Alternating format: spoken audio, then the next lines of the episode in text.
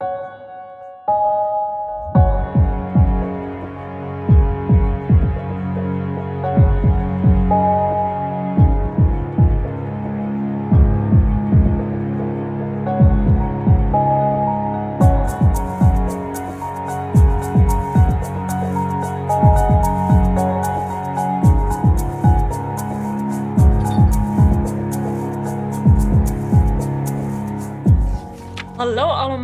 welkom bij Radio Savannah, de podcast van Boekhandel Savannah B.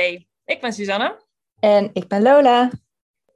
En Savannah B is een onafhankelijke boekhandel in het centrum van Utrecht. Wij zijn gespecialiseerd in feministische literatuur. Voor ons wil dat zoveel zeggen als literatuur op het snijvlak van gender, queerness en postcolonial. En we zijn eigenlijk al een tijdje aan het spelen met misschien het woord klimaat of natuur uh, daaraan toe te voegen aan het rijtje. En Lola, misschien is dit wel de ideale aflevering om dat maar gewoon te gaan doen ook. Ja, ja om uh, onze specialisatie wat uit te breiden. Officieel ja. on the record. Zeker, en ook omdat het zo logisch past in dat rijtje eigenlijk. En omdat we dus al best een hele lange tijd een hele mooie grote klimaatkast in de boekhandel hebben. Uh, die we vandaag ook graag even in het zonnetje willen zetten. En uh, dat doen wij met onze prachtige collega Mirjam Rook. Woehoe! Daar is ze. Uh... Ja, ja. Oh, je bent een van onze Savannah B um, um, Dreamlist, um, hoe heet het? Gasten op onze Dreamlist al heel lang. Dus we zijn heel blij dat je er bent. Nou, en ik ben er nog maar net, dus uh, dat vind ik heel, ja, echt een eer.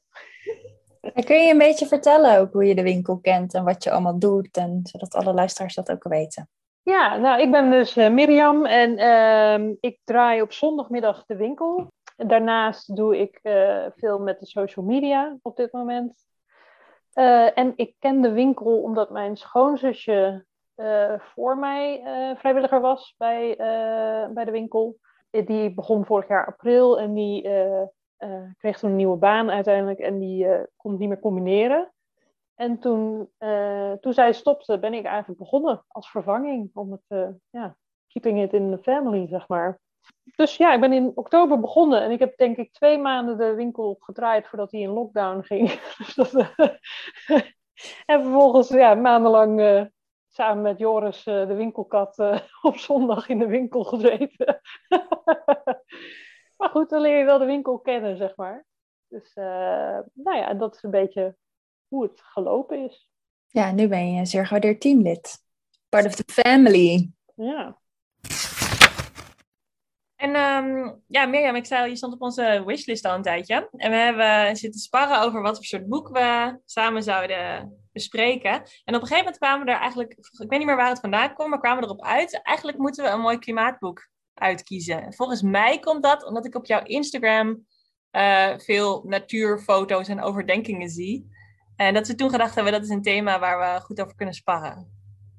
Ja, uh, het is wel iets wat me veel bezighoudt. Uh, ik probeer ja, in mijn eigen leven bepaalde dingen op dat vlak uh, toe te passen. Ik vind het heel ja, interessant om er meer over te leren. Over, ja, ik kijk ook docu documentaires en zo op Netflix. En ik lees artikelen, ik lees dus graag boeken. Ja, gewoon om, om, om meer informatie eigenlijk te vergaren en kijken van wat kan mijn rol in dit hele geheel zijn. Ja, mooi. En um, we hebben uiteindelijk gekozen voor het boek Het Klimaat zijn wij, geschreven door Jonathan Safran Foer. In het Nederlands vertaald door Betty Adelaar en uitgegeven bij Ambo Antos. Het boek is verschenen in 2019 en het is niet echt een opvolger, maar een soort uh, voortzetting van uh, uh, discussie over vegetarisme, vegetariër zijn, vegetariërheid, vegetariërdom, het niet eten van dieren in zijn boek uh, Eating Animals. In het Nederlands vertaald als dieren eten. Ja, top. En uh, beide boeken zijn in Savannah Bay te vinden in onze klimaatkast voor de mensen die de winkel kennen, je loopt naar binnen en dan is het meteen naar je rechterhand. En wij dachten, Mirjam, het is leuk om met jou te kletsen als klimaatboekenlezer. Uh, wat nou een goed klimaatboek maakt, wat we ervan vinden, waarom we het lezen, waarom wij er een speciale kast aan hebben gewijd, wat, wat we voelen als we langs de klimaatkast lopen. ja, wat voelen? Wat voelen? ja, ik word er wel blij van, van de klimaatkast. Uh, ik, vind, ja, ik vind het een mooie verzameling, denk ik, die wij hebben in, in de winkel. Dus uh, enerzijds um, echt de boeken die de crisis uh, beschrijven. Dus Ons Huis staat in brand van uh, Thunberg. maar ook ja, allemaal, ja, allemaal, of zoals um, dit boek wat we dan nu gaan bespreken. Um, maar we hebben ook gewoon heel veel andere mooie titels die meer op het vlak zijn van genieten van de natuur, natuur tot je nemen door middel van wandelingen of uh, zelf met een tuin bezig gaan, een klein moestuintje beginnen of, of nou ja, noem het maar op. Ja, dus het is best wel breed ingestoken, maar ik denk dat iedereen er wel iets kan vinden dat ja, bij die persoon past. We vinden beide boeken van Jonathan Safran voor over het uh, klimaat in Savannah B standaard in de klimaatkast die we hebben. Een kast helemaal voor in de winkel waarin we boeken verzamelen over het klimaat. En we dachten, dit is wel eigenlijk een leuke, leuke aanleiding om daar eens even over te kletsen. Over wat erin staat, of we nog tips hebben, waarom die kast er is.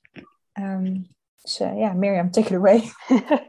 Nou ja, uh, waarom die kast er is. Uh, nou ja, het is gewoon. Het, het, het, mensen zijn geïnteresseerd. En wij proberen natuurlijk een aanbod te geven. wat vanuit verschillende invalshoeken klimaatverandering omvat. Maar ook natuur. Dus het is meer. Het, het is, de, we hebben echt crisisboeken, zeg maar. Van ja, het gaat mis. wat is er aan de hand? Um, bijvoorbeeld Our House is on Fire van Greta Thunberg. Maar ook uh, van hoe, hoe sta je zelf in relatie tot natuur. Tot hele praktische boeken zoals Pluktuin of Hoe maak ik een moestuin. dat soort dingen.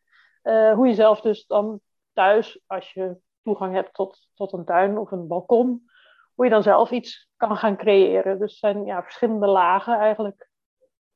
Ja, ja, en het past volgens mij ook heel mooi in het soort van uh, kritische denken, wat ook hoort bij een feministische boekhandel. Dat als het gaat over. We hebben bijvoorbeeld ook heel veel mooie boeken over ecofeminisme. Of over hoe um, het uitsluiten van dieren en het niet serieus nemen van de natuur soms ook samenvalt met racistische structuren bijvoorbeeld. Hoe het allemaal voorbeelden zijn van witte suprematie, hebben we een mooi boek over.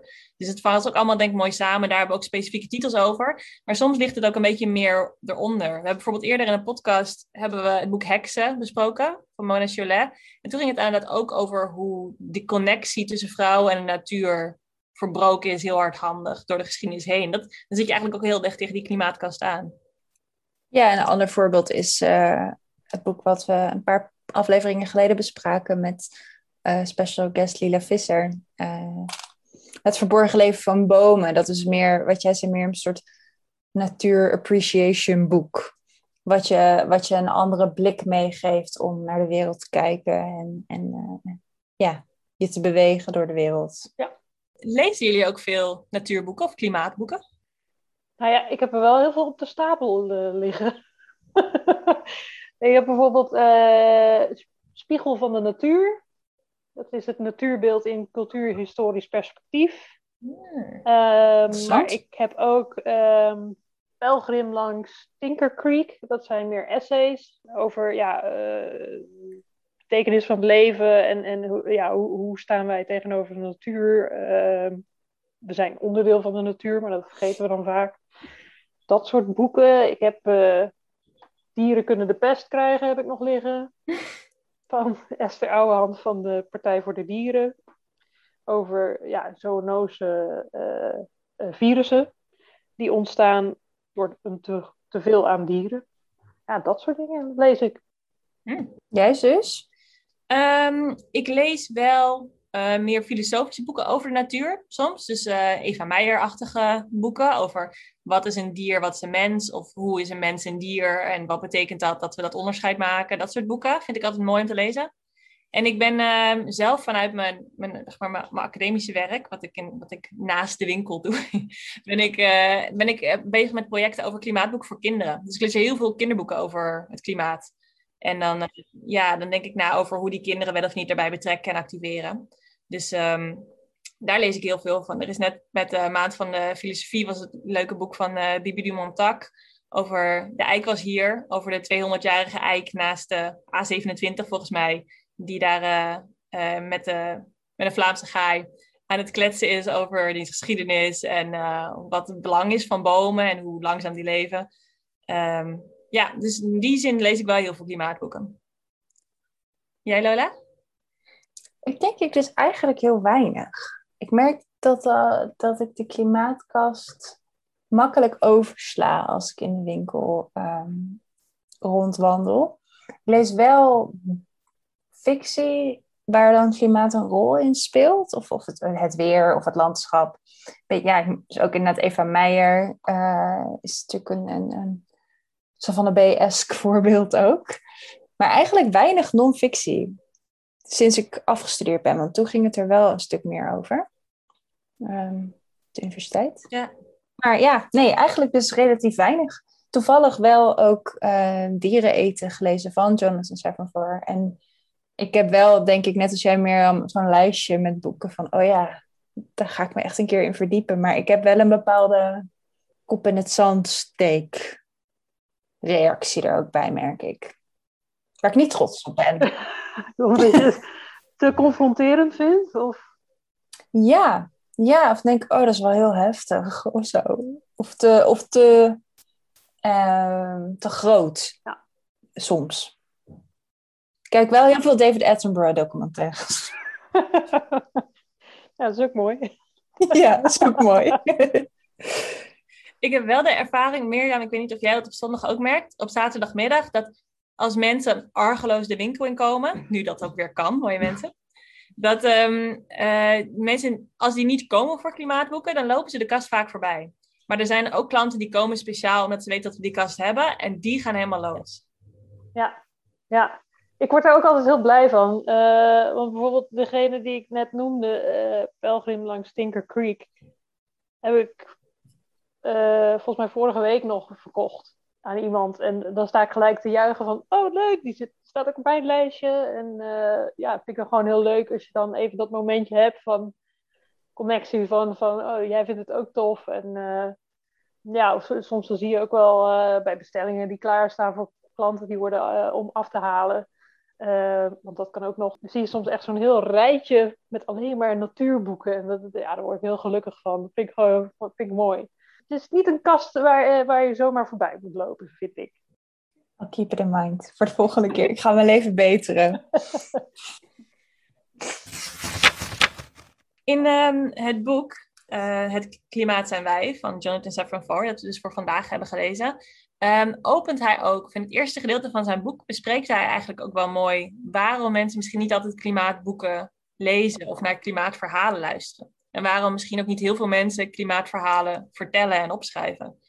En um, hij zegt hierover onder andere: het klimaat en dan helemaal het klimaatprobleem is zo groot en zo complex dat het eigenlijk heel moeilijk is om daar een verhaal in te vinden. Als we het hebben over het klimaat en klimaatverandering, klimaatproblematiek, dan hebben we het iets over wat zo groot is qua in tijdsoppervlakte. Iets wat altijd al in de geschiedenis van de aarde is geweest en pas generaties na ons misschien heel direct bij ons op de voordeur staat. Het gaat over afstand van mm, mensen aan de andere kant van de wereld, waar je misschien niet direct bij betrokken voelt. Het gaat over aantallen waar je misschien helemaal niks meer mee kan. Het is zo abstract dat het heel moeilijk is om je er direct mee verbonden te voelen. Um, en het is ook lastig omdat er niet één directe dader is en één direct slachtoffer. Dus je kan ook heel moeilijk personages gaan formuleren in dit verhaal. En al die zaken samen maken het eigenlijk heel moeilijk om verhalen te vertellen en verhalen te lezen. En daardoor eigenlijk ook om je echt betrokken te voelen bij het probleem van de klimaatverandering. Is dat iets wat jullie herkennen? Ja, ik vind het wel. Uh, nou ja, uh, ik, ik lees al veel non-fictie. Maar het gevaar van non-fictie is dat het vaak heel feitelijk wordt en daardoor ook eigenlijk weer heel abstract. Uh, ja, hoe meer cijfers je noemt, hoe minder het soms binnenkomt. Uh, en dan wordt het ook weer te groot en dan kun je er soms nog moeilijker iets van voorstellen. Of er worden bepaalde termen gebruikt dat je denkt van ja, ik ga nu eerst mijn woordenboek erbij moeten pakken om, uh, om te kijken van wat is het nou precies. Uh, ja, dingen zoals stikstofoxide en zo. Ja, uh, hoe werkt dat nou precies? Wat is de impact? Uh, hoe moet je dat nou zien in het grote geheel? Um, En hij heeft dan toch een bepaalde lijn in zijn boek gekozen om het wat meer te centreren naar één thema. En dat helpt wel, vind ik, in het lezen. Ja. ja, dus in dit boek gaat hij eigenlijk, pakt hij de, dat probleem, wat eigenlijk het centrale probleem is waarmee hij begint, pakt hij heel persoonlijk ook op. Dus aan de ene kant, hij begint zijn verhaal eigenlijk met veel historische passages, ook vanuit zijn eigen familiegeschiedenis en in zijn eigen dagelijks leven. Wat, hoe raakt het mijzelf? Hoe laat ik dit probleem wel of niet binnen mijn eigen leven? Daarna is er een heel gedeelte in het boek waarbij hij eigenlijk gewoon met harde cijfers komt. Dit zijn de feiten, dit is er mis. Zoveel vlees produceren we, zoveel brandgassen produceren we. En zoveel jaar hebben we nog tot we allemaal uh, verdrinken, bij wijze spreken.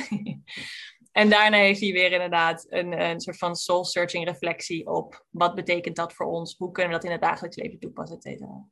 En ik merk zelf heel erg dat wat hij, dat probleem waarmee hij begint, met dat gebrek aan urgentie of verwantschap, dat ik dat heel erg heb met het klimaat. Ik heb, er zijn bepaalde, ik wil zeggen goede doelen, maar er zijn bepaalde idealen of ehm, ideeën waar je voor in wil zetten die ik heel direct voel. Dus als het gaat over uh, de MeToo-beweging of andere feministische stromingen, als het gaat over Black Lives Matter-bewegingen en protesten, dat zijn uh, issues in de wereld, die voel ik echt in mijn lichaam. Daar gaat mijn, bloed van kolken en dat voel ik in mijn, in mijn maag. En van daaruit is het veel makkelijker om, om acties te ondernemen, omdat je eigenlijk niet anders kan. Want je lichaam doet het al, dus je moet dan ook de woorden gaan vinden en de kennis gaan vergaren en uh, de praktische maatregelen. Maar met het klimaat voel ik zelf ook, moet ik mezelf echt blijven vertellen, het is een probleem, dit is belangrijk, ben hier iedere dag mee bezig, maar ik voel het niet echt. Ja, nou ja, die, die, die sense of urgency, die, uh, die, die is eigenlijk ook niet bijna niet vol te houden van dag tot dag. Dat, dat, dat is een heel moeilijke staat van zijn om de hele tijd in een soort, toch een soort angstige houding eh, jezelf te zetten.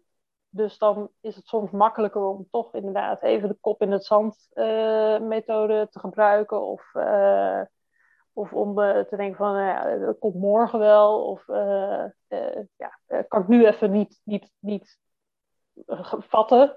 Maar, maar die sense of urgency, die is er natuurlijk stiekem wel.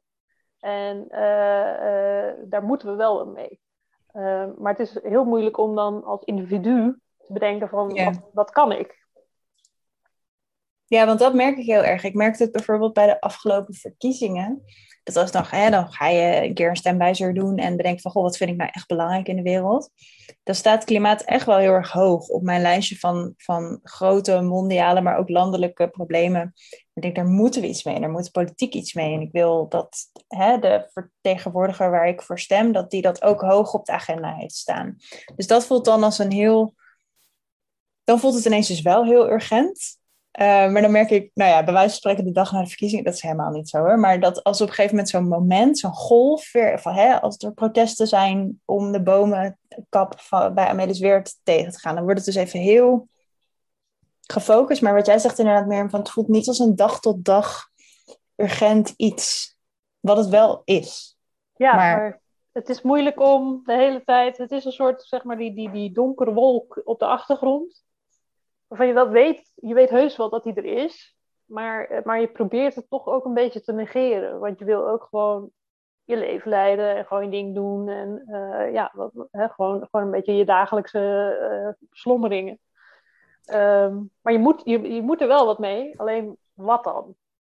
Ja, en merk jij dat jij dan ook dat een manier voor jou de, om dat aan te blijven gaan met jezelf ook is om dan dus een boek erbij te pakken en daar ja, dat het weer even op de voorgrond geduwd wordt, zeg maar? Ja, nou ik vind sowieso dat uh, goede informatie hebben wel heel belangrijk is. Want er is ook heel veel desinformatie. Hè? als je bijvoorbeeld een uh, bepaalde uh, lijsttrekker van FVD volgt af en toe, dan, nou ja, die had laatst zoiets dat hij zelfs niet geloofde dat dinosaurussen hebben bestaan. Of en klimaat, dat uh, vindt hij ook allemaal maar onzin. En uh, ja, wat nou, uh, opwarming van de, van de aarde, dat bestaat toch helemaal niet. Mensen luisteren daar wel naar. En het is dus heel moeilijk om soms te blijven filteren in wat is nou de informatie waar je wat mee kan. En wat is gewoon gezwet. Ja, klopt.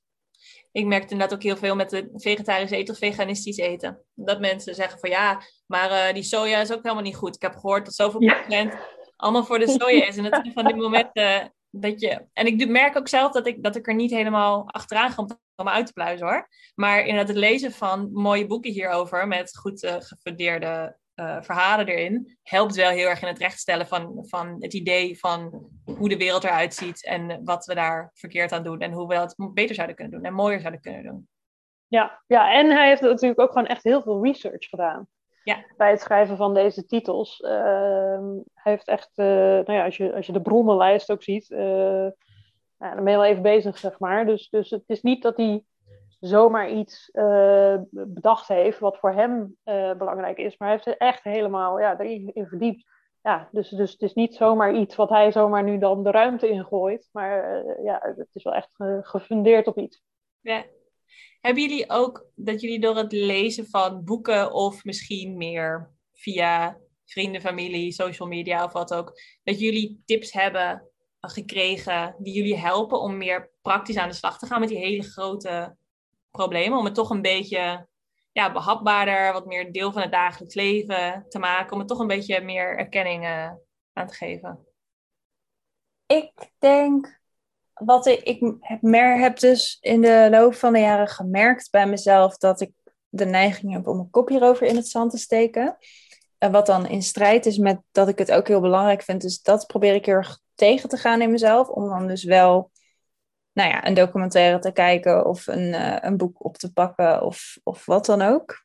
Um, wat niet iets heel concreet is, maar wat wel, wat dit boek mij bijvoorbeeld heel erg heeft geleerd, is dat dat ook oké is, die reactie. Om in eerste instantie, om, om zeg maar, ook al weet je wat, wat goed is en wat je zou moeten doen en wat je eigenlijk wil dat je doet, dat dat niet altijd lukt. Dat, en dat lukken, daar kan je dan heel streng voor over zijn. Nee, heel streng over zijn tegen jezelf. Dus dat heeft me heel erg geholpen, dat bewustzijn ontwikkelen. Uh, verder, ja, heel concreet, komt niet in dit boek voor, by the way. Uh, misschien omdat het een roman geschreven is, maar uh, tweedehands kleding kopen. En geen, zo, zo min mogelijk tot niet bijdragen aan fast fashion en al het onrecht en alle klimaateffecten die daaruit voortkomen. En verder eet ik al net het vegetarisch, jarenlang daar komen we nog wel op, denk ik. um, en uh, ja, ik, heb, ik vertelde dus heel trots, maar Mirjam heeft hem al, uh, dat ik met mijn huis een afvalprikker heb besteld. Ik woon met twee huisgenoten en dus wij gaan met z'n drietjes gezellig uh, afval prikken zodra we die, de afvalprikker hebben in onze eigen wijk. En mijn huisgenoten, hier kan ik geen credits voor nemen, maar ik doe het wel een beetje. Zijn ook, een van hen is bezig met een insectenhotel en heeft ook van die bijenbloemenzaad gekocht, zodat je, de, we hebben een balkonnetje, dat we daar dus allemaal um, bijen hopelijk kunnen gaan uh, aantrekken. En dat steun ik. Daar heb ik geen actieve bijdrage aan geleverd. maar ik heb er ook zeker niks... En, oh ja, en afval scheiden. Ja. Dat is, de, dat is ook nog weer een praktische die ik heel lang ook niet gedaan heb. Dus ik denk dat dat, uh, dat, dat de grootste dingen zijn. En, het, ja, en dat is ook wel weer een hele praktische toch gesprek aangaan met mensen over. Nou ja, dat merk ik wel, dat, maar dan hebben we het dus weer over vegetarisch eten. Dat dat dan toch heel vaak een reactie uitlokt bij mensen. En dan denk ik, ja, dan gaan we het gesprek ook aan. Dan gaan we het er ook over hebben. Ja. En dat uh, helpt dan soms wel, soms niet. Nou, is toch best een hele lijst zo als je het allemaal opnoemt. I try. Jij, zus? Um, ik denk niet dat ik zoveel doe als jij. Ik ben inderdaad wel een hele tijd vegetariër. En uh, volgens mij ben ik zes jaar geleden voor het eerst heb ik geroepen, nu ben ik veganist. En sindsdien is dat soms wel beter gelukt dan anders. en ik heb hetzelfde. Ik heb een beetje een probleem met mij, is dat als ik, ik vind het heel leuk om projecten te beginnen. Maar dan op een gegeven moment dan verlies ik die urgentie dus weer en dan laat ik weer gaan. Dus ik heb van die, van die tijden dat ik een paar weken lang helemaal geen plastic koop. Dat ik dan helemaal, en dan ga ik er allemaal over Instagrammen en dan is dat mijn nieuwe leven. En dan vergeet ik het weer. En dan uh, ga ik al mijn zeep zelf maken en dan doe ik het een paar weken en dan vergeet ik dat weer. Dus ik ben niet zo, ik ben niet zo trouw. Of met dat tweedehands kleding heb ik ook een tijdje gedaan. Ik ging een heel profiel maken op al die uh, tweedehands kleding, websites, apps en zo ja, dan op een gegeven moment doe ik dat niet meer. Dus ik ben niet zo goed in het volhouden. En ik denk dat dat ook klopt met, die, met dat gevoel van urgentie dat op een gegeven moment weer mist. Omdat ik het toch eigenlijk niet doe voor het klimaat, maar meer voor mezelf dat ik me er fijn bij voel dat ik iets doe. En dat is natuurlijk, ja, daar heeft het klimaat niet zo heel veel aan als ik me goed voel over mezelf. Ja, fijn voor jou, maar dat is niet... eh, Maar ik heb dus wel ook nu net door jullie een afvalknijper besteld bij de gemeente Utrecht. Ik doe het in de show notes met me. Yes. En eh, dus ik ga kijken of ik dat langer dan een paar weken volhoud. en Mirjam, we hebben dus ook deels gevraagd om over klimaatboeken te praten. Omdat ik op jouw Insta altijd allemaal leuke foto's en verhalen voorbij zie komen. Over de acties die jij ook aan het doen bent. Je dagelijks leven. Nou ja, ik heb dus ook een afvalgrijper of knijper of eh, prikker of weet ik veel hoe dat heet.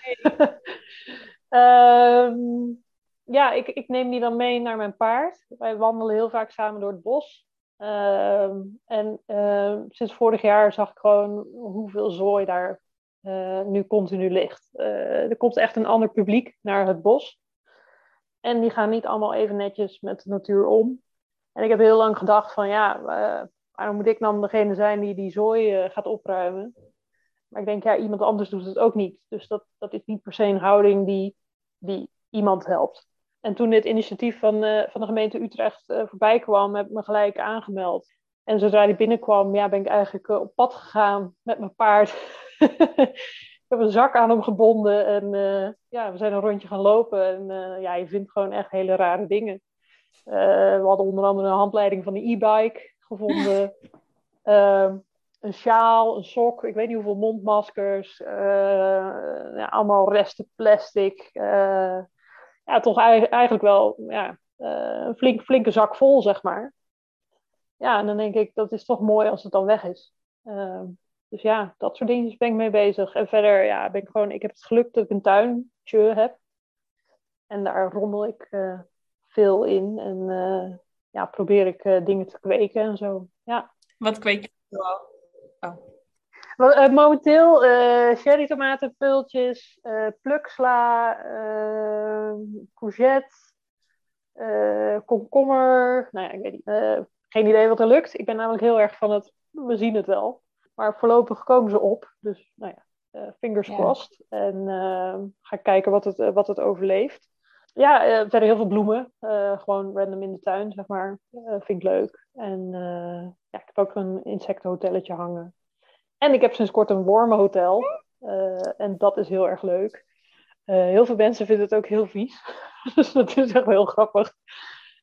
Maar basically wat het is, is... ehm, eh, ja, het is, een, het is een bak waarin je dus een stuk of 150 wormen hebt, denk ik. En die eh, maken van mijn eh, GFT-afval, gaan zij compost maken. En dat doen ze gewoon eh, gratis en voor niks. echt top. Ja, ja, Maar jij knalt dus gewoon jouw, jouw, jouw eh, groen afval ja, bij hun in de bak. Ja. Gewoon ja, behalve in principe alles. Nou, niet het tuinafval, want bijvoorbeeld toen ik de vlinderstruik had gesnoeid, ja, dat kunnen ze niet verkeren, zeg maar. Dat is veel te grof. Maar in principe alles wat je gewoon van je, van je, van je dagelijkse, eh, van je eten en zo, hè, je restjes paprika en eh, prei en weet ik veel wat, dat knal ik er gewoon in. Sta ik dan helemaal fijn te hakken voor zodat het niet te grove stukken zijn. Oh. Schattig. ja. En dan loop ik dus naar de schuur en ja, daar staan ze dan. En dan ja, heb ik even mijn dagelijkse kletsje met mijn wormen. Om te kijken hoe het met, ze- hoe het met ze gaat. En eh, ja, jongens, echt corona. Hij is echt lonely af en toe met thuiswerk. dus dan maar de 150 wormen. Is dit ook een, eh, is dit ook een coronaproject geweest? Ja, zeker. Ja, wel- ik heb ze sinds februari. Dus het is nog maar eh, recent. En gewoon, ja, eigenlijk omdat ik me ook ben gaan inlezen. eh, van hoe werkt het nou precies? En kan ik dat kwijt in mijn tuintje? Want het is echt een mini-tuintje. Want ja, meestal op, op grote moestuinen en zo heb je echt van die enorme composthopen. Maar ja, dat, dat is gewoon eh, niet te doen. Ik dacht, nou, dan begin ik klein. En het is eh, een bak van 40 bij 40. En je kan hem stapelen. En dan twee keer in het jaar kun je daar compost van oogsten. En wat doe je dan met de compost? Ja, die kun je weer in je tuin gebruiken. Dus ja, cirkeltje rond eigenlijk. Very nice. Ik vind het wel, dit, maar het lijkt me, dat, dat zie ik ook wel bij mijn huisgenoten. Het kost zoveel tijd. Wormhotel. Ik hoef niks te doen hoor. gewoon- Zij- zij- Nee, maar al, al dat tuinieren en zo. En dan, Ja, maar het is ook wel, ik vind het wel echt een zen-moment ook. Want als Ja, ik daarmee bezig dat- ben, dan ben ik wel echt even helemaal weg. Of ik sta een podcastje, ik heb jullie podcastje dan aan. Volgens mij moet ik dat wat meer omarmen. Ik vind het heel moeilijk om daar tij- tijd te maken voor dat soort dingen. Ja, maar je moet ook... ehm, eh, kijk, als, als het voelt als een opgave, dan ga je het niet doen. Nee, Eh, en, dat, nee. en dat is natuurlijk met al die dingen zo. Eh, je, moet, je moet doen waar er ruimte voor in je hoofd voor is en waar je je fijn bij voelt.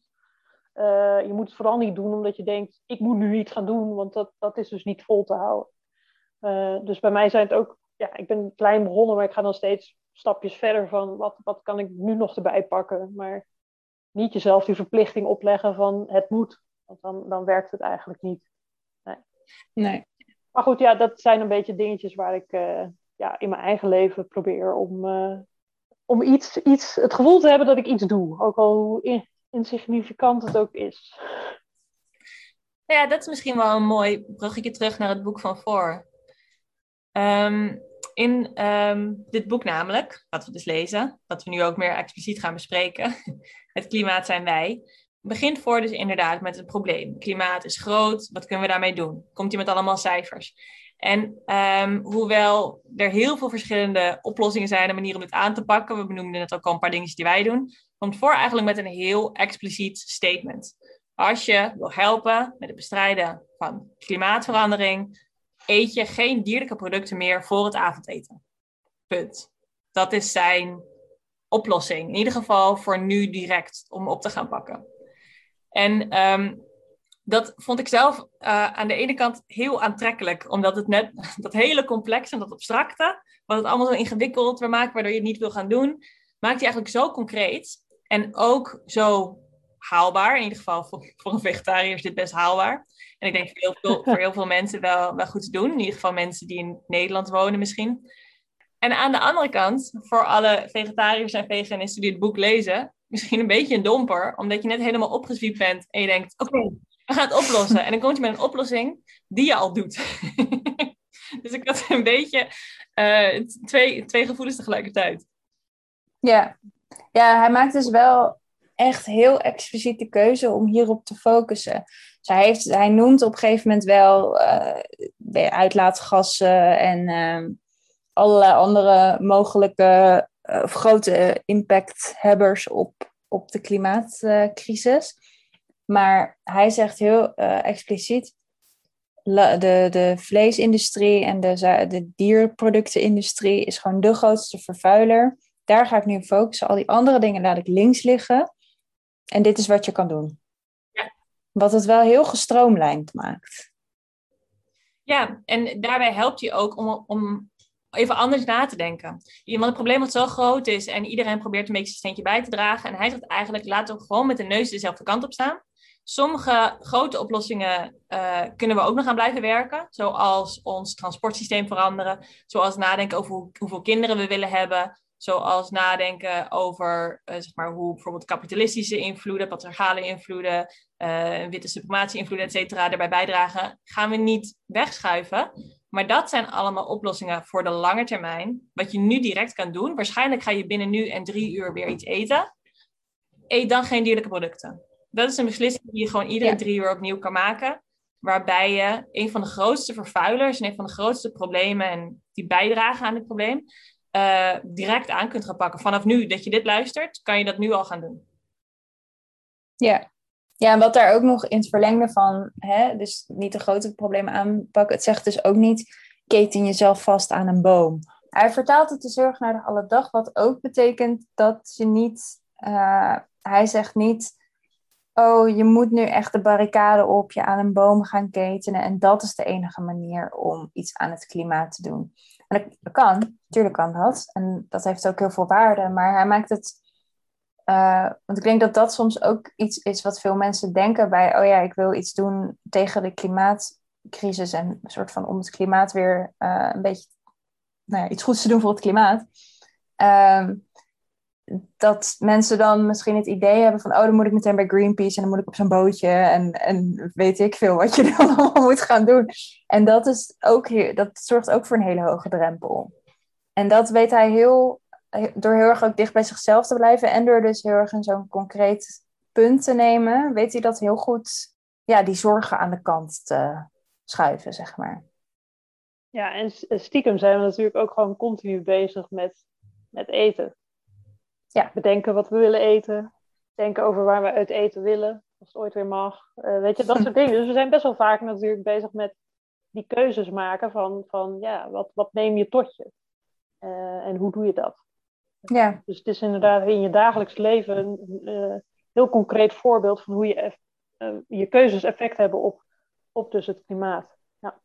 Ja, en tegelijkertijd ook eh, geeft hij heel mooi aan, ja, doet hij met allemaal heel veel cijfers, maar ook met mooie verhalen, over wat een grote bijdrage ehm, het produceren en daarna consumeren van dierlijke producten eigenlijk heeft aan de klimaatverandering. Dat we hebben het heel vaak, aan de klimaatverandering hebben we het heel vaak over ehm, eh, uit, uit, uitlaatgassen en over vliegen, wel of niet met een vliegtuig op vakantie. En zegt eigenlijk dat is een misconceptie van wat er eigenlijk aan de hand is. We moeten beginnen bij die consumptie van dierlijke producten. Want dat is misschien wel de grootste. Volgens mij komt hij op een gegeven moment op 51 procent. Ja, al die cijfers, die moeten we misschien... eh, daar mag je mee doen wat je wil. Maar een heel significante bijdrage komt juist daar vandaan. En op een gegeven moment trekt hij dus een parallel, eh, of nee, hij, hij zegt van, van wij we zijn heel erg doordrenkt met het idee dat de klimaatverandering en de klimaatcrisis, dat dat dus te maken heeft met fabrieken. En eh, we hebben allemaal dan de, eh, de beeldvorming van ijsberen op een, een smeltende ijsschots in ons hoofd. En hij zegt dus van, ja, dat, dat is, niet, dat is niet, niet per se het juiste beeld wat, er, wat erbij hoort. Hij zegt, um, not only is that impression wrong, it is uh, counterproductive. We will never address climate change, never save our home, until, until we acknowledge that our planet is an animal farm. En um, ja, in zijn, in, ook in zijn eerdere boek Eating Animals, of uh, dieren eten, laat hij gewoon zien hoe belangrijk het is om te weten waar je eten vandaan komt. Uh, wat gebeurt er met zo'n dier in het hele proces? Wat is er voor nodig? Wat is, hoeveel voedsel is er voor nodig om een dier te voeden, wat uiteindelijk 1 kilo biefstuk of uh, ja, kipfilet wordt? Dus daar moeten we ons heel erg van doordrenkt zijn. Van, van, uh, uh, ja, wij, wij eten het eindresultaat, maar alles wat eraan vooraf gaat om daar te komen, dat heeft zoveel impact op de hele wereld. Dus daar, daar wil hij echt de focus op leggen. Ja, dus niet alleen is het het aspect dat wij misschien het makkelijkst in ons dagelijks leven kunnen aanpakken. Het is daarnaast ook een aspect wat gewoon een ontzettend belangrijke factor is in het probleem. Ja, want het is gewoon uh, om, om een koe, om volgens mij, om, uh, ik heb wel eens gelezen, en ja, ik weet niet of dat helemaal klopt qua cijfers, maar dat het echt, uh, ik weet niet hoeveel duizend liter water kost om één kilo biefstuk te produceren. Want dat water is nodig om de gewassen te laten groeien uh, die die koe dan weer eet.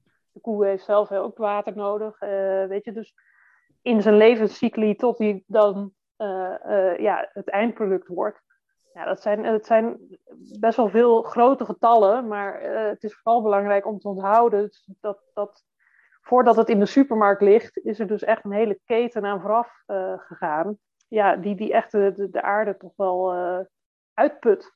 Ja, ik heb uh, er even wat getallen bij. Als je nou een luisteraar bent en je denkt, ga je hartstikke aan op getallen.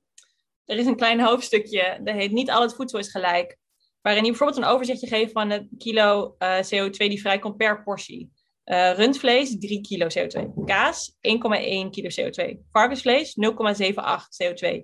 Waarbij kaas dus hoger is dan varkensvlees en kip trouwens, wat ik niet wist. Kip 0,6, uh, 0,56 CO2. Eieren 0,4. Melk 0,3 rijst 0,07, groente 0,05, aardappels 0,01. Het hoofdstukje daarna um, geeft hij aan. Om te voldoen aan de 2 graden doelstelling van het akkoord van Parijs mag het jaarlijkse CO2-budget van een individu in 2050 niet meer zijn dan 2,1 metrische ton.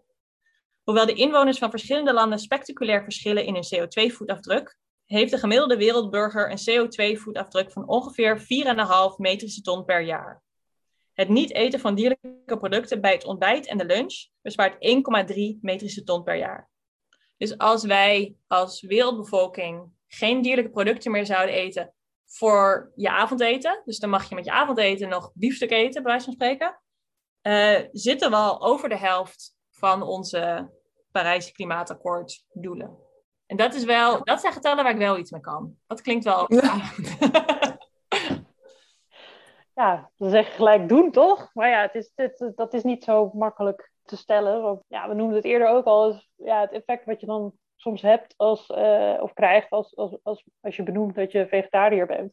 Nou, daar komen soms best wel uh, heftige reacties op. Terwijl, ja, uh, het is denk ik nu wel het gesprek dat we met elkaar aan moeten gaan van, oké, okay, hoeveel consumeer je in een week en hoeveel daarvan is dierlijk?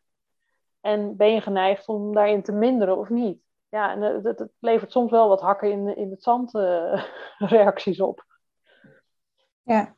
ja, en hij legt de verantwoordelijkheid daarvoor, want misschien is ook, wat Suzanne net ook al zei, de quote van welk land heeft de grootste voetafdruk, zeg maar. Carbon footprint. Carbon footprint, ja. Yeah. En hij legt de verantwoordelijkheid om dus dat minder vlees te eten, of geen vlees, geen dierlijke producten, ook wel echt bij de mensen die het meeste uitstoot veroorzaken. Dus hij zegt niet de mensen in Bangladesh die eigenlijk al een hele kleine voetafdruk hebben, en die ook al veel meer dan, uh, dan wij hier in Nederland de daadwerkelijke effecten van de klimaatcrisis al ervaren. In, nou ja, op allerlei diverse manieren, maar in elk geval waar gewoon het al heel voelbaar is wat er over de hele aarde gaat gebeuren als er niet iets drastisch verandert. Hij zegt niet van die mensen moeten met dat allemaal ook nog eens eventjes dit, dit, dit en dit gaan doen. Het, hij, hij wees wel heel erg naar zichzelf, maar ook naar ja, het, uh, op zijn allerminst het noordelijk halfrond en uh, West-Europa en Amerika in het bijzonder, denk ik. Ja, hij geeft ook in dat stukje wat ik net niet voorlas, wat een beetje wat niet aardig was van me, geeft hij ook aan dat de, de CO2-voetafdruk van de gemiddelde Amerikaan is 19,8 metrische ton per jaar, van de Fransman 6,6 metrische ton per jaar en de gemiddelde Bengalees 0,29 metrische ton per jaar. Dus dat is wel inderdaad gewoon een factor 100 verschil bijna. Ja. Ja, nee, het heeft het, het, heeft het grootste uh, effect als, als de grootste vervuilers inderdaad beginnen met minderen. En uh, ja, vooral uh, denk ik realiseren van hoeveel eet je nou eigenlijk in een week aan dierlijke producten. En kan daar, kan daar iets van af, bijvoorbeeld. En het is denk ik wel mooi voor mensen die dat moeilijk vinden, dat die wel een houvast geeft van, van ja, weet je, het lukt mij ook niet om compleet 100% vegetariër te zijn want dat is voor veel mensen denk ik ook nog wel een drempel van, van dat hoor je veel van, ja, maar ik vind het echt heel lekker en uh, ja, moet ik het dan echt allemaal laten staan? Uh, nou ja, dat hoeft dus niet, maar als je al mindert, dan gaan we al, al drastisch inderdaad in die CO2-uitstoot omlaag. Ja, ja, want aan de ene kant is hij dus heel. Er is een soort gesprek gaande in het boek, wat hij mooi deze keiharde cijfers neerlegt. En gewoon zegt: we moeten dit doen. En aan de andere kant, heel erg menselijk eigenlijk zegt: van ja, god, ik ben nou al zo lang vegetariër. Ik heb allemaal boeken over geschreven. Ik vind het heel belangrijk. En soms eet ik nog een burger op het vliegveld. Uh, dus hij heeft heel erg die dialoog. Maar ik moet zeggen, wat, wat ik het meeste meeneem uit dit boek, is uh, een punt wat hij steeds terug laat komen, waarbij hij zegt: ja, het is allemaal moeilijk en je mag er best moeilijk mee hebben maar je moet het wel doen. Er is geen, geen optie waarin het is van ja, maar ik, uh, ik vind kroketten zo lekker, dus ik blijf wel gewoon iedere ochtend met kroket ontbijten. Ja, dat doen mensen niet, maar ik bedoel, ik, Heel. Eieren zo lekker. Ik wil het bij ontbijt houden. Goed voorbeeld met drie vegetariërs hier. ik eet iedere zondagmiddag voor de lunch een kroketje op mijn boterham. Kijk, dat doen mensen soms wel misschien. Dat doet mijn oma ja. bijvoorbeeld. En uh, daarom uh, ga ik wel dat kroketje erin houden. Voor de rest doe ik heel goed mijn best en ik ben lekker bezig, maar ik ga wel. Dan zegt hij wel: nee, dit is gewoon de, de mogelijkheid of de oplossing die ik aandraag.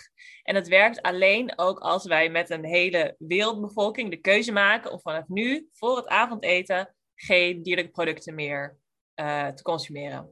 En dus aan de ene kant zit er wel ruimte, want weet je wel, er is nog avondeten en er zijn andere dingen, we mogen nog blijven vliegen en zo. Maar als we kiezen voor deze oplossing, dan moeten we dus wel hier helemaal voor gaan. Ik denk, ik zat net, terwijl jij aan het praten was, dan even te denken wat, ik, wat mij nou het meest is bijgebleven aan het boek en wat ik meeneem. En um, dat is eigenlijk de manier waarop Jonathan Safran in dit boek nadenkt over de verhouding tussen collectieve verantwoordelijkheid en individuele verantwoordelijkheid. Geen dierlijke producten eten voor het avondeten is natuurlijk een, keuze die je als individu kunt maken. En waar hij dus ook heel erg voor pleit. En een uh, valkuil die je daar denk ik bij kan hebben, is dat je de verantwoordelijkheid voor het klimaatredden heel erg afschuift op het individu. Terwijl een groot deel van de verantwoordelijkheid ook gewoon ligt bij de grootste vervuilers, de grootste bedrijven. Um, en ik was in eerste instantie bang dat dat boek daaraan voorbij zou gaan. Dus dat een beter klimaat begint bij jezelf heel erg in die uh, retoriek zou vervallen. Maar de, ik vond het heel interessant hoe Jonathan Safran dat dus niet doet helemaal. Dus hij zegt niet, jij als individu bent volledig verantwoordelijk in jouw gedrag en in jouw consumptiegedrag uh, om bepaalde keuzes te maken. Hij ontkent de macht van dat soort grote partijen en de uh, manier waarop zij gewoon actief bijdragen aan de klimaatcrisis. Ontkent hij absoluut niet. En hij zegt ook van nou, hè, die, daar moeten ook dingen gebeuren, maar dat is niet waar ik mijn focus op leg in dit boek. En dat, um, dat is ook niet, ja, ik, niet zo nuttig om daar als individu je volledige focus op te leggen, omdat je dan voorbij gaat aan het feit dat je zelf ook in een maatschappij leeft waar je agency in hebt en bepaalde keuzes in kunt maken. En ik merkte dat ik dat heel bruikbaar vond hoe hij daarover sprak. Omdat ik soms het focussen op die hele grote corporaties ook heel verlammend kan vinden. Dat ik denk, ja, zit ik daar met mijn, met mijn afvalscheiden en mijn, uh, weet ik veel, tweedehands t-shirt wat ik heb gekocht of zo. En uh, in uh, dit boek zegt Jonathan Savoy dus ja, ja, de vervuiler moet betalen en iets oplossen. Maar als individu kun je ook wat doen en heb je ook de verantwoordelijkheid om iets te doen. En hij, giet dat dan, hij plaatst dat dan heel erg in, het, um, in de context van het collectief. Dus als individu kun je bepaalde keuzes maken, dat plaatst jou. Wordt daar, ja, daarmee word je deel van een collectief. En als collectief ben je met heel veel en dan heb je macht en dan kun je wat veranderen. Dat is de samenvatting. Ik merk dat dat heel erg eh, is door blijven borrelen in mijn hoofd. Over ook, ja, ja, dat je het niet als, als uppie doet, maar als een heleboel uppies. ja, precies. Ja. ja. ja. En dat, uh, ik, merk, ja, ik vond dat dus wel prettig. Want dat, daarmee gaf hij mij wel een soort van manier om me daar wat beter toe te verhouden.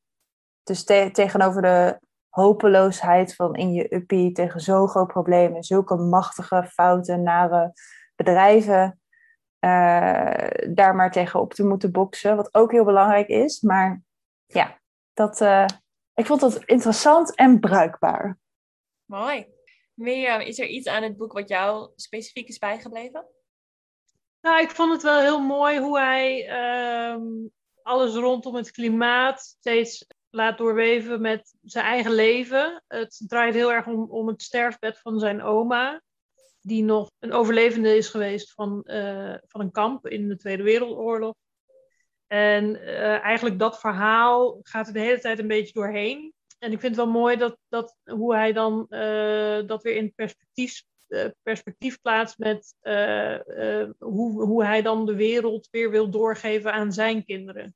Dus dat is eigenlijk steeds een beetje de rode draad van ja, wat voor wereld krijg je via je ouders, je grootouders, zeg maar, Ehm, ja, doorgegeven. En wat, wat, wat kun je doen om het dan weer voor je kinderen nog weer beter te maken?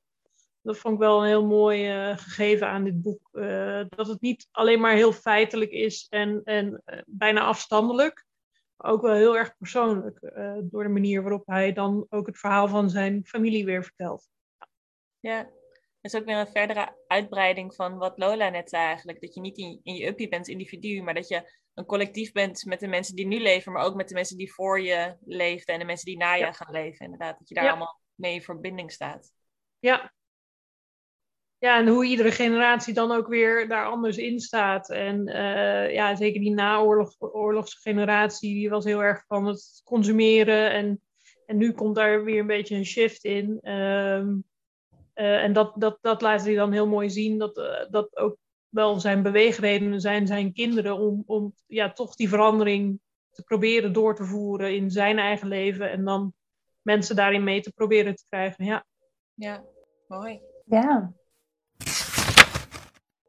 Daarmee komen we aan het einde van deze super special klimaat aflevering uh, van Radio Savannah.